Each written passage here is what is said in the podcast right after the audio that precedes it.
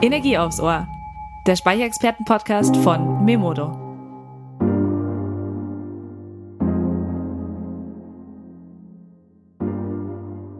Hi Energiefans. Heute gibt es wieder Energie aufs Ohr. Ich bin Lena, Auftragsmanagerin und Energieexpertin bei Memodo. Einmal im Monat zieht es mich vors Mikrofon, um mit Energiespezialisten von nah und fern über News, spannende Learnings, Trends und die Energiezukunft zu quatschen. Legen wir los.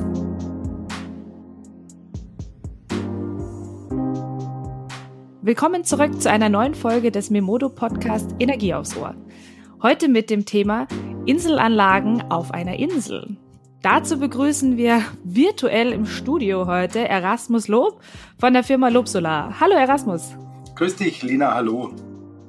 Hi, ähm, virtuell heute, äh, nicht nur, weil Interviews ja in Person mittlerweile durch das Coronavirus sehr schwierig geworden sind, ähm, aber auch, weil du, Erasmus, ja gar nicht in Deutschland bist, äh, beziehungsweise nicht mal auf dem europäischen Festland. Ähm, wie uns der Titel ja schon verrät, Erasmus, erzähl doch mal, wo du dich gerade befindest. Äh, ich, ich befinde mich auf der wunderbaren Insel Ibiza und da ganz genau in San Rafael. Da wohne ich jetzt seit 20 Jahren und installiere Solaranlagen und speziell Inselanlagen. Toll, ja, da werden wir ja später nochmal dann genauer drauf eingehen. Ähm, wie bist du denn oder wie kommt man denn überhaupt darauf auszuwandern und äh, wie bist du denn dann überhaupt auf die Insel Ibiza gekommen? Das war eher zufällig. Ich habe das nicht so geplant, so jetzt wandere ich aus. Da ich bin äh, runtergekommen durch meinen Bruder und ähm, dann war ich drei Wochen auf Ibiza und habe einen Freund kennengelernt. Ähm, da war ich 17 und dann bin ich mit, mit 18 da runter, da war ich, habe ich gerade die Schule fertig gemacht, bin dann da runter und wollte einfach mal drei, vier Monate auf Ibiza bleiben, weil ich nicht ganz genau wusste, ähm, was ich mit meinem Leben anfangen soll. Und dort habe ich dann, ähm, weil der Freund, den ich kennengelernt habe, das ist ein Engländer, und ähm, da haben meine Eltern gedacht, da kann er ein bisschen Spanisch lernen und Englisch, weil er mit einem Engländer wohnt. Und so bin ich dann da sozusagen zuerst mal runtergekommen. Genau. Mhm. Und wie ist es dann weitergegangen? Wie bist du dann fest auf der Insel geblieben?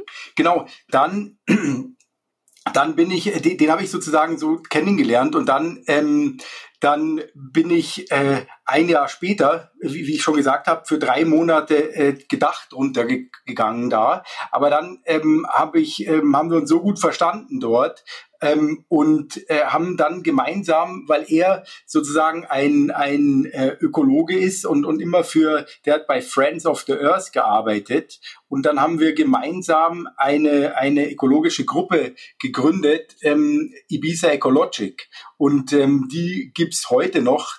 Die macht ähm, äh, alle möglichen ähm, für für Schüler und für für eigentlich für die ganze Bevölkerung, damit man einfach ein bisschen ähm, die Leute mehr ähm, aufklärt, wie man Strom sparen kann, dass man mit Photovoltaik leben kann. Hm, äh, ökologische Bauweisen, da sind wir auch nach Amerika dann gefahren und haben uns Earthships angeschaut und ähm, so haben wir da äh, da habe ich dann sozusagen auch das erste Mal, weil die Finca, wo ich da gewohnt habe, die war mit, ähm, mit Solarenergie.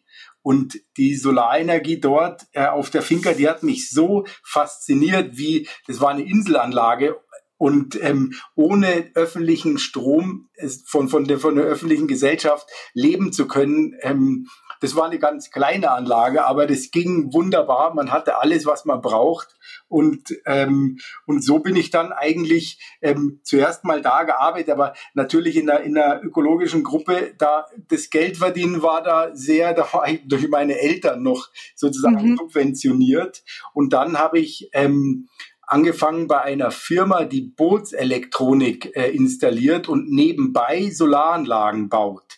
Ähm, bei dem habe ich dann angefangen und ähm, aber wegen den Solaranlagen, um dem bei den Solaranlagen zu helfen, die zu installieren und sozusagen als totaler Quereinsteiger habe ich dann dort angefangen zu, zu arbeiten. Mhm, okay. Und äh, was haben jetzt deine Eltern dann zu der Entscheidung gesagt oder auch deine Freunde, ähm, dass du dann einfach dort geblieben bist, beziehungsweise hast hast du mal dran gezweifelt jetzt in den letzten Jahren, äh, dass es die richtige Entscheidung war? Nee, überhaupt nicht. Ich glaube, die, die größte Angst hatten meine Eltern, weil Ibiza ist schon so ein bisschen, wenn man von, von außen schaut, da sieht man eigentlich nur Party ähm, äh, und alles andere, was da außen mm, ist mit der ja. Party und mit der, mit der Craziness, was man da im Fernsehen sieht, das gibt's, das ist eine Seite von Ibiza, aber wenn man da wohnt, ähm, dann, dann hat man, ich bin eigentlich nicht so ein Strandgänger, wo tausend Leute am Strand sind, sondern ich gehe mal an die kleinen Buchten, wo, wo ich probieren, sozusagen alleine am Strand zu sein. Aber meine Eltern, die hatten da eigentlich, glaube ich, ähm, schon ein bisschen Angst, ähm, was da jetzt mit mir passiert und ob da irgendwas Gescheites aus mir rauskommt, dann sozusagen. Meine Freunde fanden es eigentlich immer ganz cool, weil die mich besuchen konnten. Ja, gut, das, äh, einen Freund auf Ibiza zu haben, ist nie schlecht. Ja. Ähm, was ist denn dann, du hast ja dann gesagt, du bist dann in die PV ein, eingestiegen. Ähm, wie haben sie dich denn wahrgenommen, die Spanier? Was ist denn zum Beispiel auch dran an der, in Anführungszeichen, deutschen Handwerkskunst äh, made in Germany? Wie, wie kommt es auf Ibiza an? Ja, da ist es so, ähm, da, da habe ich ja dann bei der Firma angefangen als Quereinsteiger und habe dann, das Gute war, das ist ein Engländer, der Bootselektronikingenieur war. Und ähm, dort habe ich dann echt gelernt, dass ähm, bei, bei, wenn man, ich habe auch bei Booten installiert Elektronik und ähm, habe dann von dem gelernt, dass eigentlich äh, eine Installation nur so gut ist wie das Material, was man benutzt und wie gut die, die, die letzte äh, Verbindung, Kabelverbindung. Äh, bei, bei einer Bootsinstallation, wenn du eine Kabelverbindung nicht gescheit machst, dann hast du, wenn du nach sechs Monaten oder spätestens nach einem Jahr, hast du ein echtes Problem, weil dann mit dem Salz ähm, die Verbindung so äh, gerostet ist, dass das dann ähm, einfach das, das, das Equipment ähm, Fehler hat. Und dadurch habe ich das gut gelernt und er hat mir dann das auf die Photovoltaik beigebracht. Ähm, zu, zu installieren und nach eineinhalb Jahren habe ich dann den, den Einkauf, den Verkauf und die, äh, und die Installationen selber gemacht.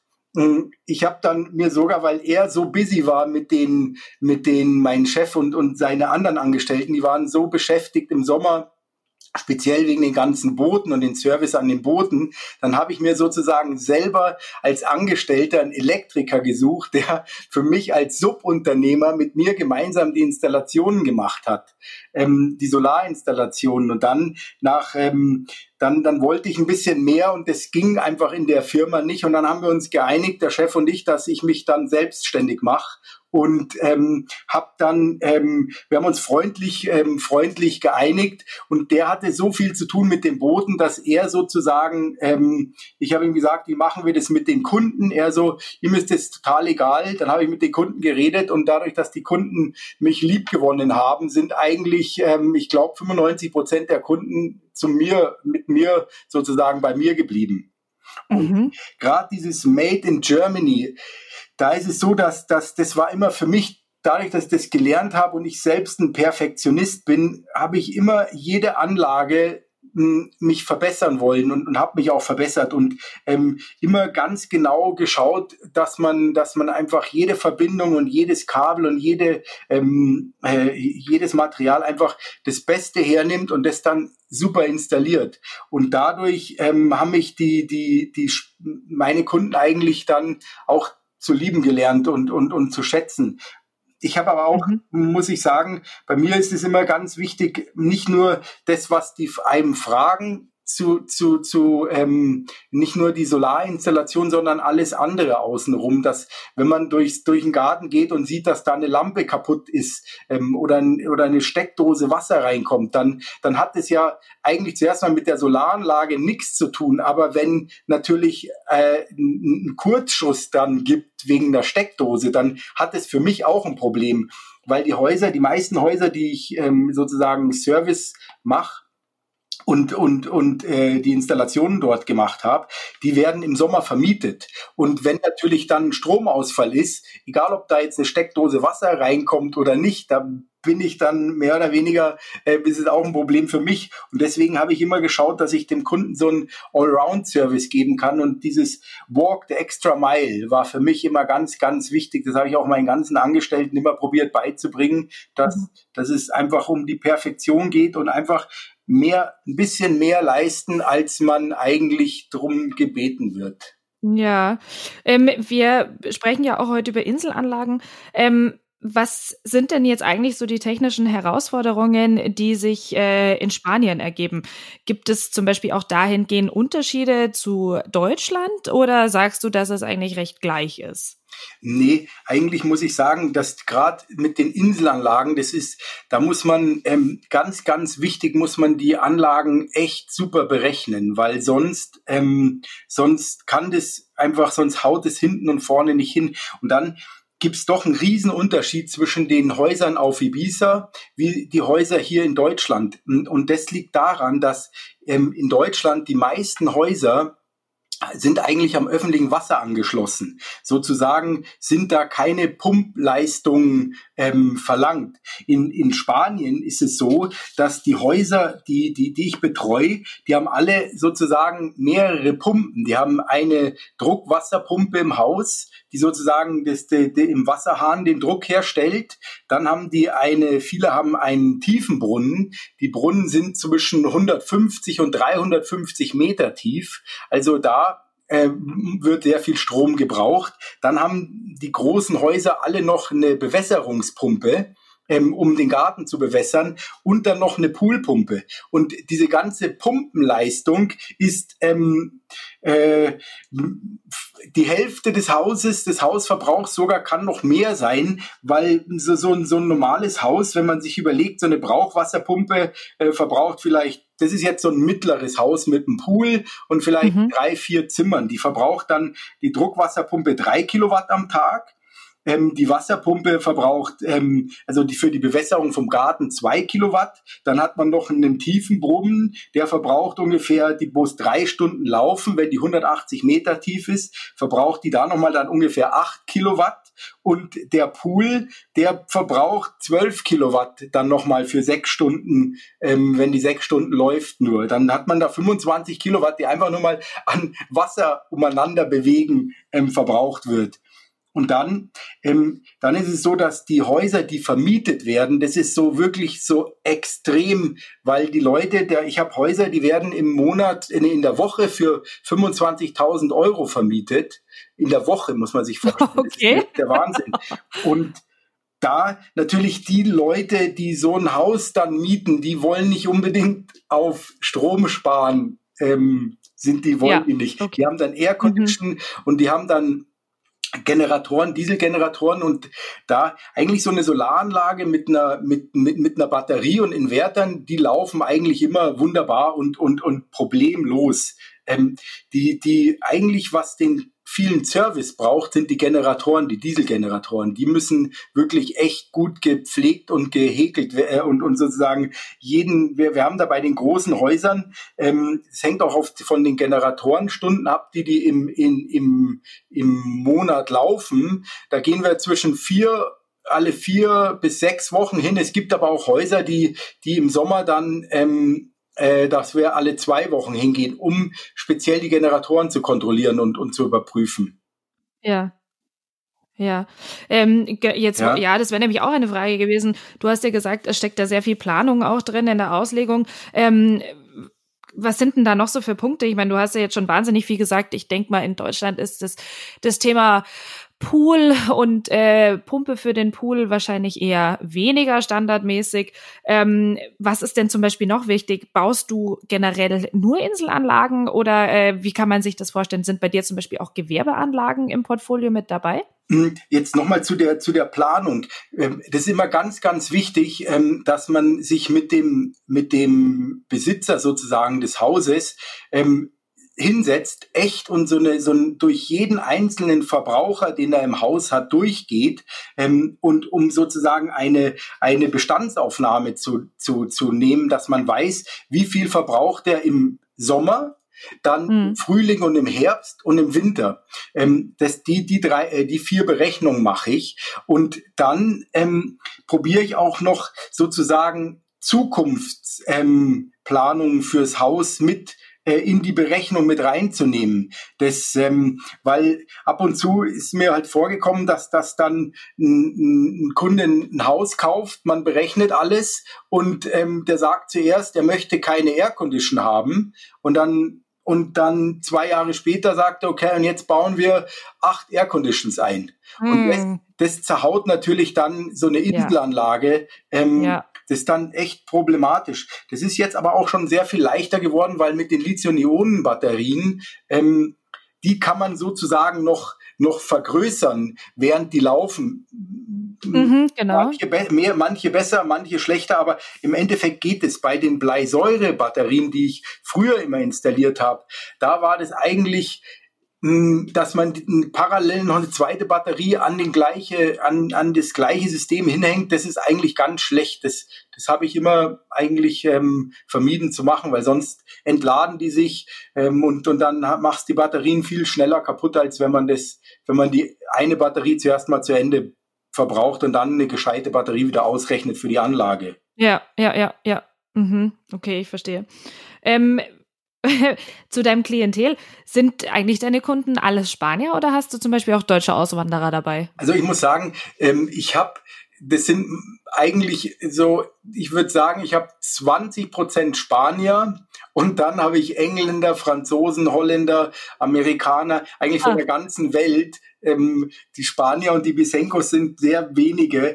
Man muss sich das ein bisschen so vorstellen, dass ich da in so einen Sektor reingekommen bin. Das sind ähm, mittlere bis, also mittlere, mittelgroße Finkers bis, bis sehr große Häuser. Ähm, die kleine Anlagen habe ich seit langer Zeit nicht mehr gemacht. Die alle Häuser, die ich habe, die haben alle Pool und haben hm, sind sind eigentlich echt coole echt coole Häuser, fette mhm. Häuser. Ja. Okay, okay. ähm, das wäre nämlich auch noch eine Frage gewesen, dann äh, stelle ich die jetzt schon. Was, wie nehmen eigentlich die Spanier ähm, die Solarenergie wahr? Weil ich meine, jetzt ist ja Spanien einer der sonnigsten Länder in Europa. Ähm, du sagst aber, du hast nur knapp 20 Prozent ungefähr an Klientel, der Spanier sind. Ähm, wie ist denn da die allgemeine Auffassung von Solarenergie? Ja, da muss ich ein bisschen zurückgehen. Ähm, das war so, dass das von, von 2004 bis 2008 gab es da sozusagen äh, die, goldene, die goldenen Zeiten der Solarbranche in Spanien war da. Da ging ein Riesenboom los und das, das, das war wunderbar. Und dann 2008 ist die ist die ist das äh, eigentlich durch Gesetze ähm, direkt kaputt gemacht worden. Das war da ähm, wirklich schade zu sehen. Da sind die ganzen also eine Firma nach der anderen pleite gegangen und die ganzen großen äh, also sozusagen alle sind aus Spanien rausgegangen, weil kein Markt mehr da war. Und ähm, der wurde so zerstört, dass dass die haben dann nachträglich die Einspeisevergütung runtergeschraubt. Dann haben sie eine Steuer auf Solaranlagen ähm, erhoben und ähm, und haben mit Riesenstrafen gedroht bis sechs Millionen Euro, wenn man eine Anlage illegal anschließt.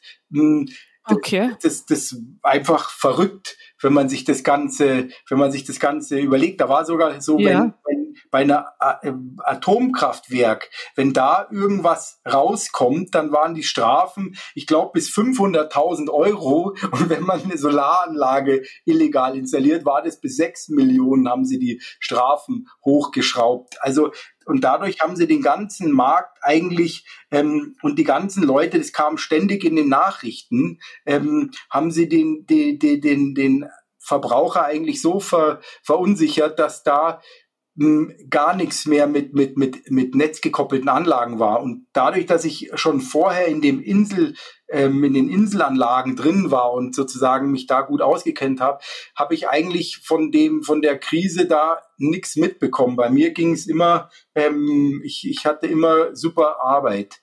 Ähm, genau, die Spanier jetzt langsam, seit 2008, 2000, äh, nee, Entschuldigung, 2018, 2019 haben sie die Gesetze ähm, wieder so verbessert, dass jetzt ähm, Insel, äh, netzgekoppelte Anlagen ähm, wieder gehen. Und jetzt fängt an, die Nachfrage größer zu werden. Jetzt, jetzt ist auch in den, in den Medien drinnen, aber man merkt immer noch, dass das sehr, dass die, dass, dass, ähm, die, die Bevölkerung sehr verunsichert ist und, und die Bürokratie ist immer noch ziemlich, ziemlich kompliziert. Hm, okay, das äh, war natürlich dann, das waren nicht so schöne Jahre für die PV, aber gut, wenn es jetzt wieder bergauf geht, äh, da freuen wir uns natürlich alle und ähm, dass du ja dann auch im Inselgeschäft schon drinnen bist, da hast du dich ja perfekt platziert gehabt. Ja, da, man muss ab und zu Glück haben mit was ja. man macht, genau. Ja, Aber ich ja. fand das eigentlich, das finde ich als ähm, von der von dieser Idee von den Solaranlagen, diese Möglichkeit eigen, selbst selbst, ähm, also sozusagen selbst deinen eigenen Strom zu äh, generieren und de auf aufzupassen, wie viel du verbrauchst. Das habe ich ja dadurch, dass ich als sozusagen mit diesem ökologischen Zentrum, wo ich, wo das ich, das ich gegründet habe und und ähm, dort auch gelebt. Daher kam ich eigentlich und da war das für mich so klar, dass eine Solaranlage mit Batterie eigentlich das Sinnvollste ist, weil mhm. man dann unabhängig von jedem ist. Da kann der Strom ausgeschaltet werden und bei dir läuft es einfach weiter. Ja, ja, ja.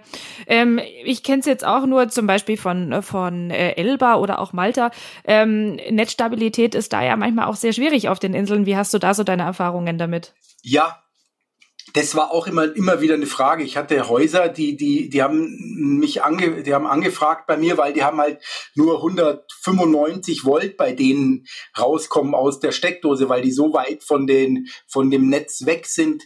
Hm, das war aber das war aber bis jetzt noch ein bisschen, also bis die Gesetze sich geändert haben, waren da eigentlich fast einem die Hände gebunden. Entweder man hat dann eine Inselanlage hingemacht ähm, oder halt ähm, oder die mussten damit leben. Das war so ein bisschen, ähm, weil gesetzesmäßig musste man immer aufpassen, dass man nicht aus Versehen einspeist, weil sonst hätte, ähm, sonst wären diese diese Riesenstrafen dann sozusagen vom Hausbesitzer, der gibt die halt einfach mal dem Installateur weiter. Okay, ach so. Mhm. Was wäre jetzt zum Beispiel für dich, ähm, sag ich mal, das Prestigeprojekt deiner Karriere gewesen? Oder äh, was, was waren die größten Herausforderungen bis jetzt bei dem Projekt? Jetzt haben wir ja schon recht vieles gehört, was ich denke in Deutschland dann eher als Problem, sage ich jetzt mal, wegfällt. Ähm, was ist für dich so auf Ibiza das, das größte oder das besonderste Projekt gewesen, das du hattest? Mm, ich habe ein, ein Haus gemacht, das, das war, ähm, das ist, das ist ein wunderbares, das ist so, so eine Riesenvilla, ähm, die ist im arabischen Stil gebaut und da haben wir einen Carport hingesetzt. Ähm, das ist auch totale Inselanlage. Das ist, ähm, das Haus verbraucht im Durchschnitt im Sommer ungefähr 150 Kilowatt und das ist noch, das ist sozusagen der Normalverbrauch. Wenn dir noch die Klimaanlagen angehen, dann, dann geht es noch sehr viel weiter hoch und ähm, da habe ich an den an den Kunden ähm, viele Jahre hin. Der hatte zuerst nur zwei Generatoren und eine Batterie und und und Inverter und hat aber noch nicht in eine Solaranlage investiert, weil das ist dort, wo das Haus war, ähm, ziemlich schwierig, weil das in, genau in so einem ähm, in so einem Waldgebiet drinnen ist und dann mit mit einem guten Ingenieur, einem guten ähm, Architekten und ähm, haben wir das dann legalisieren können, dass wir da einen Carport hingebaut haben. Und dadurch habe ich, ähm, der hat im Jahr 40.000 Euro Diesel verbraucht. Und das habe ich, ähm, glaube ich, auf mh, mm, ungefähr 3000 Di Euro Diesel runter reduzieren können. Und da bin ich echt stolz wow. drauf. Ähm, mhm. das ist super.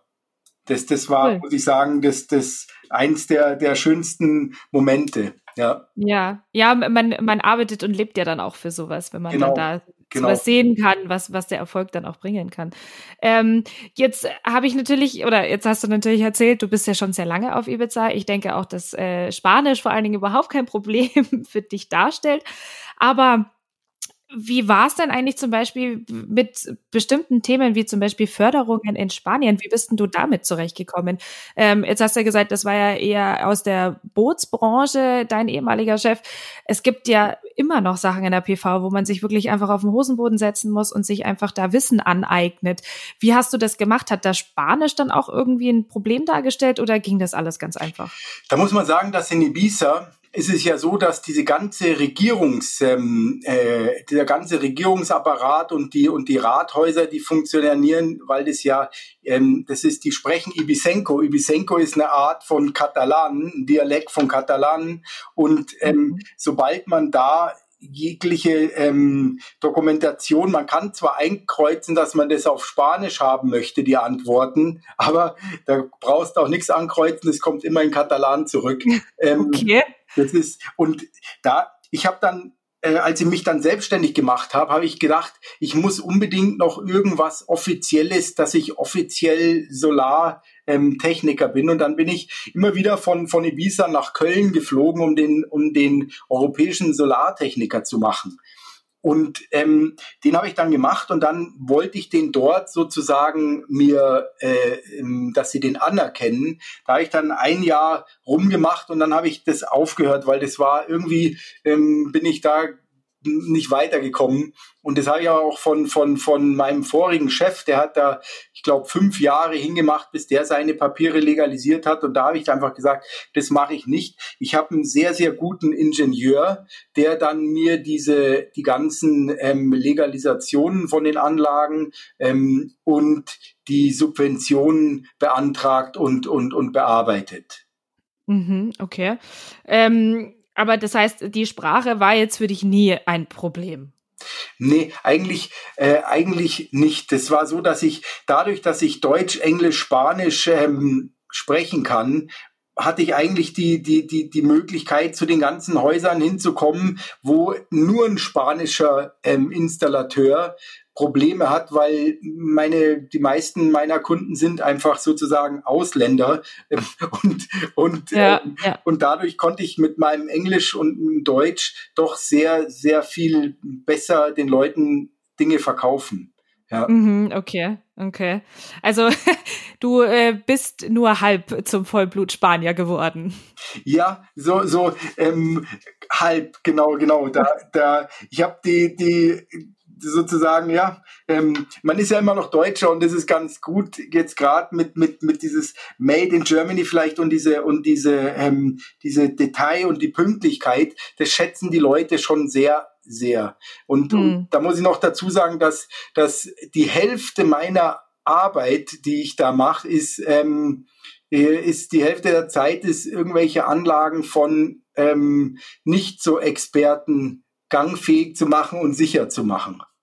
Ah, okay, genau. okay. Also du verbesserst im Nachhinein dann noch. Ja, sehr, sehr viele, sehr viele da, da. Das ist sehr traurig zu sehen, wenn dann Leute viel Geld ausgegeben haben für eine ähm, eigentlich super Material.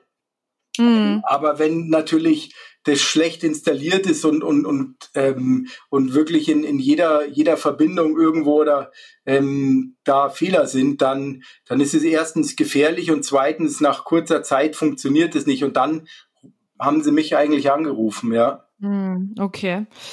Äh, so, jetzt äh, Erasmus, ich weiß nicht, ob du dir schon einen Podcast von uns angehört hast oder ob du das Spiel kennst, äh, unsere drei schnellen Fragen. Okay. Ähm, die wurden dir natürlich im Vorhinein nicht mitgeteilt, weil das soll aus dem Bauch rauskommen. Bevor wir das jetzt aber spielen, hätte ich noch eine letzte Frage an dich. Wir haben ja vorher oder du hast erzählt, dass äh, der PV-Markt in, auf Ibiza oder in Spanien generell eher äh, kaputt gemacht worden ist und es jetzt wieder Aufschwung nimmt. Was, was wünscht ihr da noch für die Zukunft? Ähm, da ist wahrscheinlich noch sehr viel Luft nach oben. Muss sich was ändern? Gibt es Gesetzesgebungen, wo du sagst, okay, da muss auf jeden Fall nachgebessert werden? Ja, da ähm, ich bin der festen Überzeugung, dass jetzt durch die ganze, ähm, was da jetzt politisch alles passiert ist, ähm, wird die Solarbranche ähm, nicht mehr aufzuhalten sein. Da, da, da kommt jetzt, da, da kommt jetzt ein Boom, der, der ähm, die nächsten, ja bis jedes Haus eine Solaranlage hat, wird der Boom jetzt gehen. Und meine große Hoffnung und mein, mein Ziel ist, dass ich das schaffe, ähm, ich nicht alleine, auch mit vielen anderen Installateuren, dass Ibiza 100 Prozent mhm. ähm, ökologischen Strom hat und, und nicht mehr von irgendwelchen, weil jetzt im Moment wird da schweres Heizöl und Gas verbrannt. Das ist halt die grausigste Art und Weise, die man, wie man Strom herstellen kann. Und dieses Kraftwerk ist genau vor Ibiza Stadt unglaublich, wenn man der da reinfährt und mit der Sonne. Deswegen Ibiza 100 Prozent mit Ökostrom. Das ist meine, meine Hoffnung und das hoffe ich, dass ich noch erlebe. Ja, ja, also natürlich, das äh, denke ich mal, ist ja, das schaffst du schon. Ja, das, das, Nur kommt auch an, ob jetzt in fünf oder in zehn Jahren oder in 30 ist. Ja, gut, okay. Es wird, es wird eventuell noch ein bisschen dauern, aber wie du schon gesagt hast, Ibiza hat ja die besten Voraussetzungen. Also genau. Wir drücken dir ganz fest die Daumen aus Deutschland. Dann noch eine Sache. Ich würde gerne, weil auf Ibiza gibt's ähm, äh, viele sehr wohlhabende Menschen, aber vielleicht nicht nur auf Ibiza. Ich finde, dass das, ich würde hoffen, dass das eine Solaranlage eigentlich ein Statussymbol wird, wie ein Porsche oder ein dicker Mercedes, dass man einfach sagen kann, hör zu, ich, ich, ich habe irgendwo eine Solaranlage, die, ähm, die stellt so viel Strom her, dass mein ähm, Carbon Footprint sozusagen auf null runter reduziert ist. Und das hoffe ich, dass als Statussymbol in den nächsten Jahren einfach ähm, etabliert wird. Das ist eine wahnsinnig gute Idee. Das finde ich ganz, ganz toll. Würde ich zu 100 Prozent unterstützen, dass es äh, ein Statussymbol wird. Ja. ja. Gut, ähm, Erasmus jetzt noch kurz bevor wir dann äh, zum Ende kommen. Ich, wie ich habe es ja schon angedeutet, unsere drei schnellen Fragen ähm, aus dem Bauch heraus. Ähm, drei kurze Fragen, drei kurze Antworten. Ähm, du kennst sie nicht, aber äh, wie gesagt, es geht jetzt auch nicht unbedingt um die Arbeit. Ähm, es sind Fragen, die Kollegen gesammelt haben bei uns und die wir dich alle gerne schon mal fragen wollten. Ja. Also gut, erste Frage. Ähm, hast du schon mal überlegt, bei Goodbye Deutschland mitzumachen? Bei Goodbye Deutschland äh, weiß ich jetzt ehrlich gesagt nicht, was das ist, aber ich, ich bin ehrlich gesagt immer sehr bereit für viele neue Dinge. Ah gut, da sind wir natürlich jetzt eingefahren. Ähm, ich bin mir nicht ganz sicher, auf welchen Sender, aber Goodbye Deutschland ist eine Serie, die äh, Auswanderer ähm, begleitet, okay. auch über längere Zeit. Dann, ja. dann, dann, dann weiß ich das. Würde ich, würde ich mitmachen. Okay, ja, cool. Können wir dich ja vielleicht mal anmelden. ähm, ja, gut, deine zweite Frage. Ich weiß jetzt nicht genau, ähm, wie oft du nach Deutschland kommst, aber gibt es auf Ibiza ein Lebensmittel, das du ganz, ganz, ganz sehr vermisst? Nee, ich bin ein Mensch, ich vermisse eigentlich gar nichts so richtig. Und ich mache das dann so, wenn ich mal nach München komme, dann, dann esse ich vielleicht mal eine Weißwurst und trinke Weißbier ähm, ja. und ja Brezel aber eigentlich so ein echtes Lebensmittel, nee, weil, weil das mache ich dann, wenn ich da bin, wo es das gibt. Ich habe schon mal eine Weißwurst in Ibiza gegessen von einem ibisenkischen, äh, deutschen ibisenkischen Metzger, die war so kreislig für deine.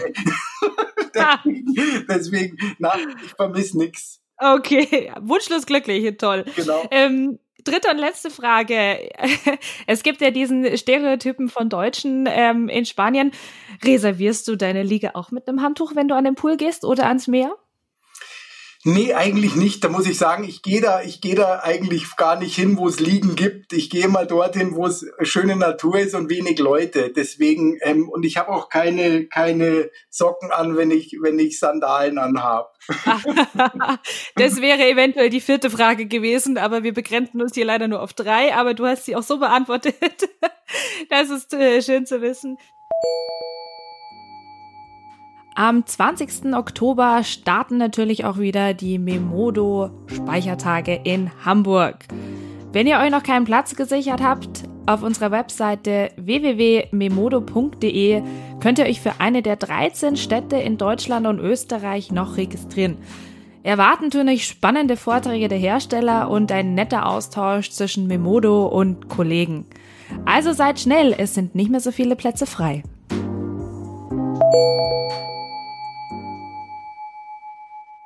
Danke, Erasmus. Wir sind jetzt leider auch schon wieder am Ende. Ähm, wir könnten wahrscheinlich Stunden reden. Vielen Dank für deine tolle Geschichte und vielleicht denkt sich jetzt auch der ein oder andere ähm, Mensch, lass uns auswandern. Ähm, vor allen Dingen bei dem heutigen Wetter in München mit äh, Regen und ich glaube, wenn es hochkommt, sechs Grad. Da hast es du wahrscheinlich viel, viel schöner auf Ibiza im Moment. Ähm, auf jeden Fall vielen Dank, Erasmus, an dich. Ähm, toll, dass du heute auch ein Stück äh, Sonne mitgebracht hast. Die brauchen wir natürlich alle und ähm, ist nicht nur unsere Arbeit, sondern das tut auch dem Gemüt ganz gut. Ähm, und wir würden dich natürlich auch gerne mal alle besuchen. Ja, müsst ihr euch anmelden und kommen, am besten im Sommer. Jetzt dieser Sommer war ein bisschen, bisschen, ähm, war sehr schön, aber da konnte man halt nicht weggehen ja. Vielleicht geht's genau. nächstes Jahr wieder. Ja, das stimmt. Meldet euch an und kommt, seid ihr herzlich mhm. eingeladen. Ja, cool. Vielen, vielen Dank. Ähm, du warst jetzt auch heute unser virtuellster Gast, in dem Sinne, du warst am weitesten weg bis jetzt in unseren Podcast-Aufnahmen. Sehr cool. Vielen Dank. Ähm, und natürlich auch danke an alle, die heute wieder bei einem super tollen Podcast mitgehört haben und dabei waren. Wenn ihr das nächste Mal zuhören möchtet oder vielleicht auch heute das erste Mal zugehört habt, abonniert uns auf Spotify oder Apple Podcast. Einfach unter den Schlagwörtern Photovoltaik oder Speicher suchen oder natürlich unseren Titel Energie aufs Ohr. Einmal im Monat könnt ihr so spannende Einblicke in die PV-Welt erfahren. Danke, Erasmus, dann nochmal äh, zum Abschluss und äh, wir freuen dich hoffentlich irgendwann auf Ibiza zu sehen oder natürlich in München dann. Ich bedanke mich auch ganz herzlich bei euch. Vielen Dank, Memodo. Freue mich immer, ihr seid super und mir bringt Spaß, mit euch zusammenzuarbeiten. Danke. Ja. Ich wünsche Danke. Ciao. Tschüss.